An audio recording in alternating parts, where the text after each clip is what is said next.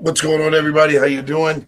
Uh, this is Pastor Duke White, and I am giving you a news update on everything that we've got going on. We were just at the NRB, uh, which is the National Religious Broadcast uh, Convention.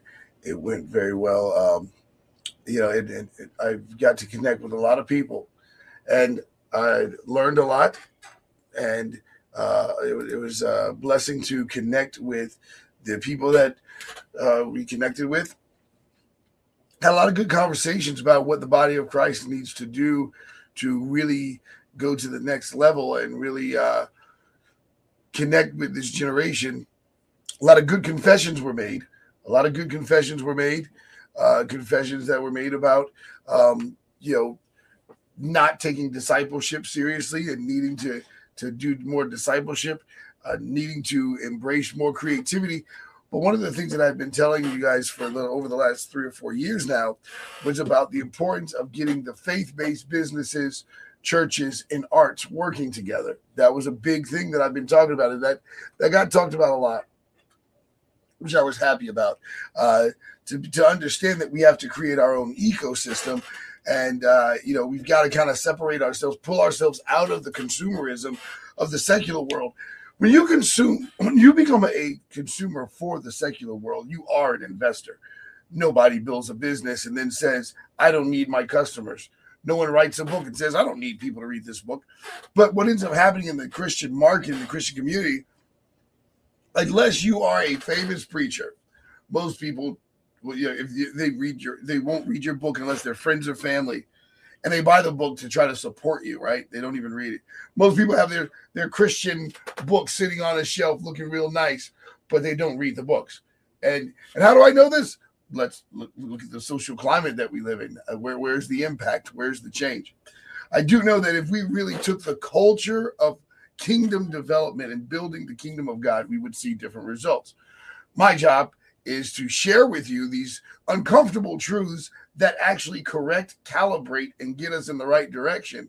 Uh, and, and of course, me saying these things don't exclude me from them. When I say these things, these are things that I also need to apply myself to enhance the kingdom of God. If we're not motivated by the kingdom of God, then what are we doing it for? And, and this is where you can't split the, psycho- the psychology. You can't split the concept. If you're not working for the kingdom of God, what are you working for? If you're not working to build the kingdom of God, what are you building? If you're not like, this is the reality.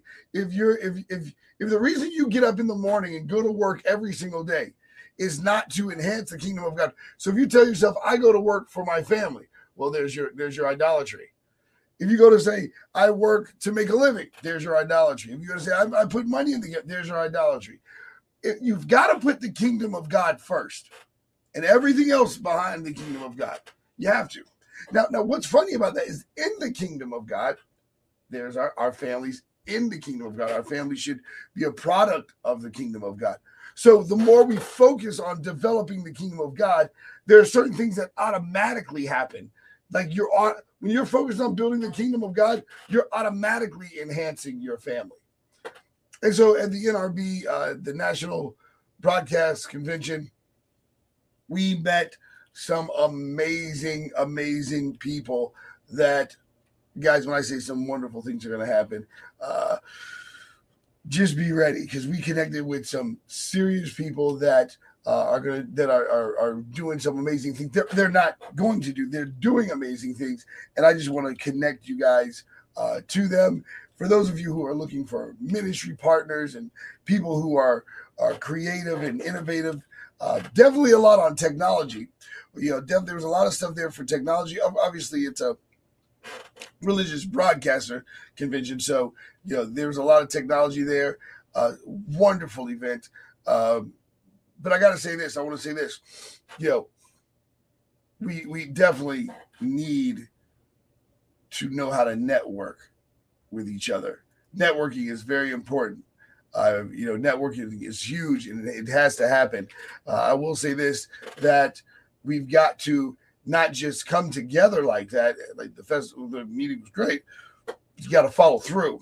And so uh, I want to make sure I'm connected, connecting, and connecting you guys to these wonderful people. Uh, I'm going to show you some of the stuff that. Uh, let's see if I pull this up. I'm going to show you. For those of you who are watching, you know, uh, or listening on the podcast, thank you so much for your support. Uh, the podcast is growing. You know, it's so funny in my hometown in Virginia. You know, I'm I'm kind of just known as the crazy guy, which is just always saying crazy stuff and doing crazy stuff. So I, I, I got to testify. It is true. The Bible says a prophet is not without honor except for in his own hometown. And uh, I tell you what, that's that is that is definitely the truth. And you know, my hometown, you know, it's kind of like, oh, what's Duke talking about now? No one takes me seriously, but it felt good to be around uh, so many people uh, across the world, around from around the world, that actually, you know, you know, understood uh, what God is doing with me. So I totally 100% believe what the scripture says about a prophet is not without honor except for his own hometown. Uh, because, man, home I get no respect. but but you know you can't beat the word of God. You know you can't beat the word of God, and the word of God is what is. Uh, you know so uh, so keep tuning in. We appreciate that. We appreciate your support. We appreciate your love. Um, also, also, I want to make sure you guys I want to talk about usury a little bit. Don't use people. Don't be a user. When you see people, especially, I want to tell you a story about a, a woman in the Bible who saw, I believe it was Elijah, walking back and forth. He'd walk from one town to the next town constantly. And she realized that he was a prophet of God she goes to her husband and says, and this is in the Bible, you can read it yourself. She goes to her husband and says, Let's build him a little house where he could live. You know, during his travels, he could stay here and, you know, and her husband agrees. She does this wonderful, nice gesture. And guess what happens? You know, she is he, the the prophet Elijah asked her, "What what is it in your heart that you that you want?" And she says, Nothing, I'm fine. And then Elijah's servant says, She wants a child. And she ends up getting a child, you know. And one day the child ends up getting sick and and and you know passes away and she runs to Elijah and say, "Why? Why did this happen? Why did this happen?" And Elijah, uh, first Gehazi goes, the servant goes and uh, he he can't heal the child, and then Elijah comes and prays over the child, and uh, the child comes back to life. You know, and I brought this up because there is something serious, something beautiful that happens when the people of God invest and use creativity to it to help enhance the kingdom of God. When you when God told Abraham, "I'll bless those that bless you and curse those that curse you." Now, I know you probably think I'm about to start talking about money, and I'm not. I'm talking about doing whatever it takes to get the job done. See, when you have the mindset of doing whatever it takes to get the job done, it means that if God told you to write a book, you're going to enhance the kingdom of God. You're going to discipline yourself, sit there, and you're going to write that book and you're going to say what God told you to say. If God told you to start this business, you're going to start this business. And you're not going to let anyone discourage you from it.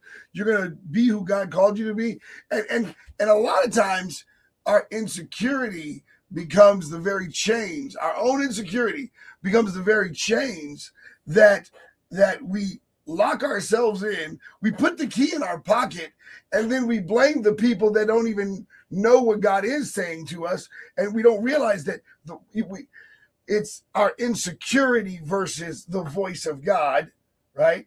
It's our insecurity versus the voice of God telling us why we can't make it, telling us why we're not good enough, telling us why we're, and all this insecurity is limiting us. And God's telling us who we are. We are sons and daughters of God. We can come out of this with this and that. God's constantly arguing with us, telling us who we are, and then our insecurity. And then as soon as somebody comes along who agrees with our insecurity, we it's so easy to say, "Oh yeah, see, I knew I couldn't do it." You just agree with the, you just you agree with the nearest negative because that's easier to believe the negative. You know, it's easier to believe the negative. But the reality is, when we trust God, God will take us places. We went to Florida, uh, seriously, with genuinely no money. It was it was unbelievable. And I want to say special thanks to everybody who answered the call and helped us. This is the type of guys.